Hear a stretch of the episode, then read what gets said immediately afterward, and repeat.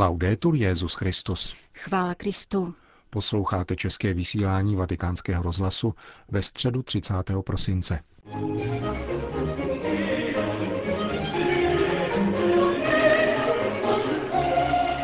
Středeční generální audience Petrova nástupce přitáhla na svatopetrské náměstí asi 15 tisíc lidí, a to navzdory chladnému počasí a zvýšeným bezpečnostním opatřením. Byla jako obvykle zahájena čtením krátkého biblického úryvku, tentokrát z Lukášova evangelia, které podává, jak anděl betlémským pastýřům zvěstoval narození spasitele a popsal znamení, podle něhož jej poznají děťátko zavinuté do plének a položené v jeslích. Cari fratelli e sorelle, buongiorno. Bratři a sestry, dobrý den. In questi giorni natalizi ci viene posto dinanzi il bambino Gesù. V těchto vánočních dnech jsme stanuli před dítětem Ježíšem. Jsem si jist, že v našich domech ještě mnohé rodiny mají jesličky a pěstují tak tuto krásnou tradici, která sahá až ke svatému Františkovi z Asízy a která v našich srdcích oživuje mystérium Boha, který se stal člověkem. Zbožnost k dítěti Ježíši je velmi rozšířená.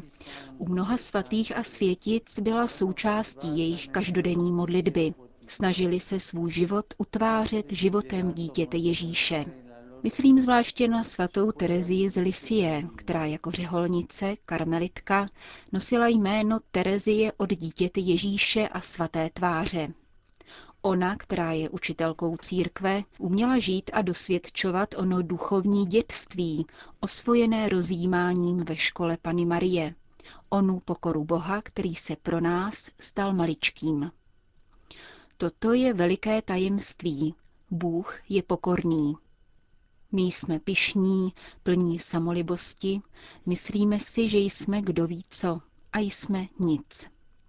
On je veliký a pokorný, stává se dítětem. Toto je pravé tajemství. Bůh je pokorný. To je krásné. Byly časy, kdy v Kristově božsko-lidské osobě byl Bůh dítětem. A to musí mít pro naši víru zvláštní význam. Je pravda, že jeho smrt na kříži a jeho vzkříšení jsou maximálním výrazem jeho vykupitelské lásky. Avšak nezapomínejme, že celý jeho pozemský život je pro nás zjevením a učením. Jeho dětství si připomínáme ve vánoční době. K růstu víry bychom potřebovali rozjímat častěji o dítěti Ježíši.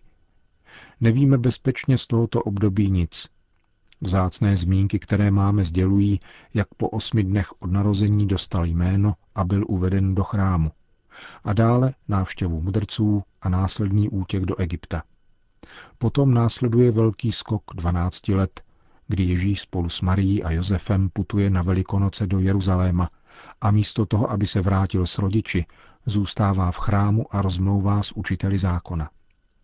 Jak je patrné, o dítěti Ježíši víme málo – ale můžeme se od něho naučit mnoho, když pozorujeme život dětí. Je hezkým zvykem, když rodiče a prarodiče pozorují, co děti dělají. Zjišťujeme především, že děti chtějí naši pozornost. Musí být ve středu pozornosti. Proč? Protože jsou pyšné? Nikoli, ale protože potřebují pocit ochrany, také pro nás je nezbytné klást do středu svého života Ježíše a vědět, byť to může vypadat paradoxně, že máme odpovědnost jej chránit. Chce být v naší náruči, přeje si být opatrován a dívat se nám do očí. Rozesmát dítě Ježíše je důkazem naší lásky a naší radosti z toho, že je mezi námi. Jeho úsměv je znamením lásky a dává nám jistotu, že jsme milováni. Děti si také rády hrají. Hrát si s dítětem však znamená, že opustíme svoji logiku a přijmeme tu jeho. Chceme-li, aby se bavilo, je nezbytné chápat, co se mu líbí, nikoli sobecky požadovat, aby dělalo to, co se líbí nám. Je to poučné pro nás, ve vztahu k Ježíši jsme voláni opustit požadavek svojí autonomie A to je jádro problému, totiž náš požadavek soběstačnosti. A místo toho přijmout pravou formu svobody, která spočívá v tom, že poznáváme, koho máme před sebou a sloužíme mu. On je synem božím, který nás přichází spasit. Přišel mezi nás, aby nám ukázal tvář Otce, bohatého láskou a milosrdenstvím. Obejměme tedy svými pažemi dítě Ježíše a dejme se do jeho služeb. On je zdrojem lásky a pohody. A bude krásné, když dnes po návratu domů přistoupíme k jesličkám a políbíme dítě Ježíše a řekneme Ježíši, chci být pokorný jako ty, pokorný jako Bůh.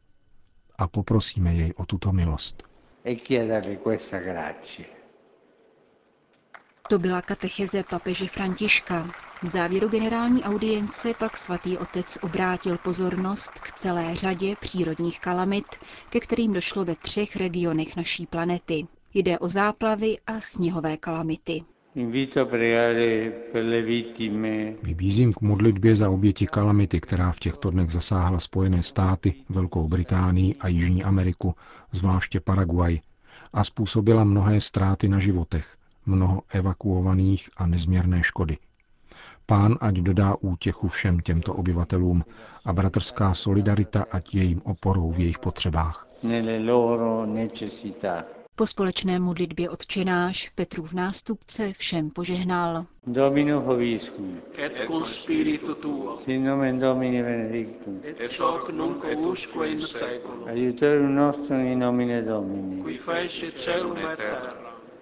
Benedicat vos, omnipotens Deus, Pater et Filius et Spiritus Sanctus. Amen.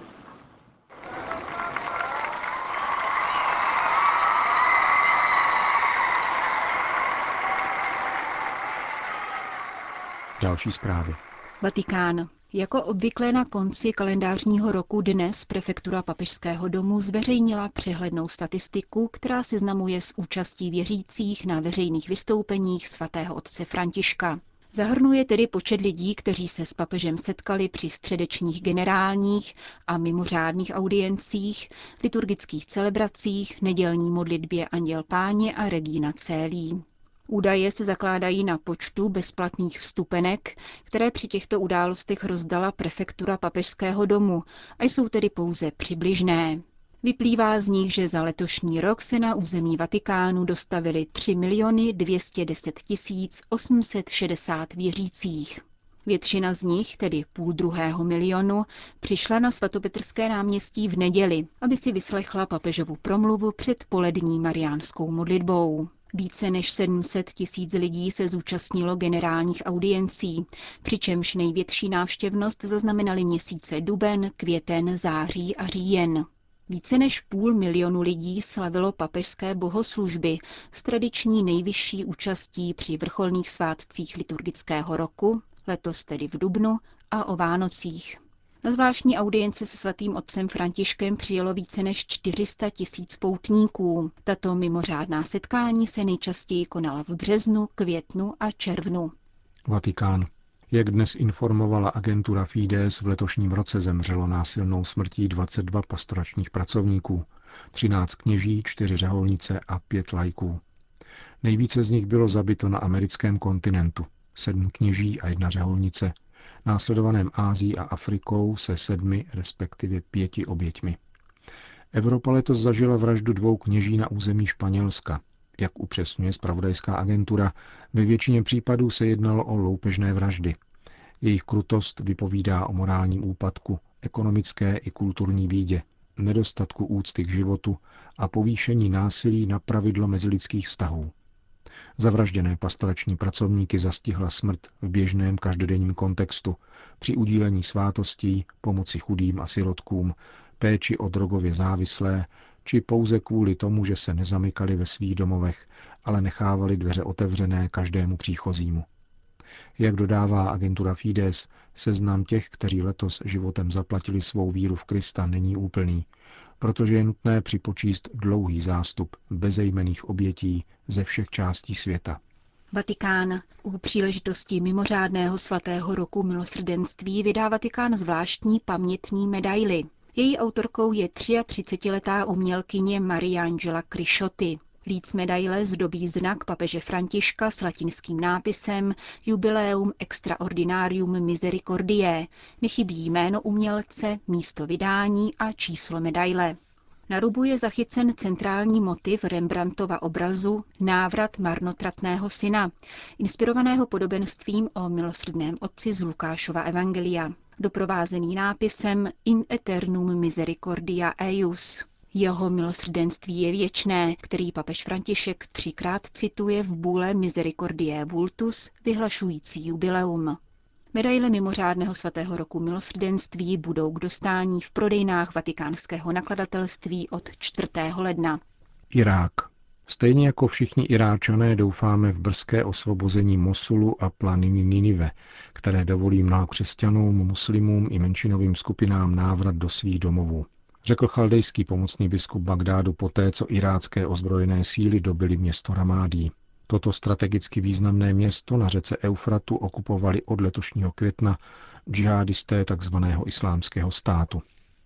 Biskup Šlemon Varduni zdůrazňuje, že Irák potřebuje pokoj, spravedlnost a úctu k právu. Zároveň vybízí k zamyšlení nad tím, jak je možné, že islamisté dobili tak významné město velmi rychle, zatímco armáda potřebovala k jeho osvobození řadu měsíců.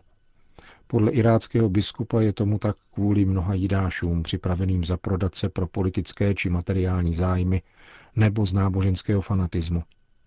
Jak je možné, aby se něco takového dělo v tak bohaté a silné zemi, jako je Irák? Ptá se katolický biskup z Bagdádu. Kde se bere všechen ten koukol? Jedině bude-li země postupovat jednotně, může zvítězit nad nepřáteli a zrádci. Musíme usilovat o jednotu a lojálnost, jak k tomu vyzývá náš patriarcha Louis Sako. Západ a arabský svět, ve kterém povstal tento šokující fanatismus, se musí začít zabývat lidským dobrem a angažovat se tímto směrem, řekl chaldejský pomocný biskup Bagdádu. Indonésie. Zatímco v provincii Aceh už deset let platí šariátní právo a jakékoliv oslavy Vánoc i Nového roku jsou zapovězeny, indonéský prezident Joko Widodo je jiného názoru. Ačkoliv je sám muslim, vydal se na vánoční oslavy do Kupang v západním Timoru, kde žije nejvíce katolíků.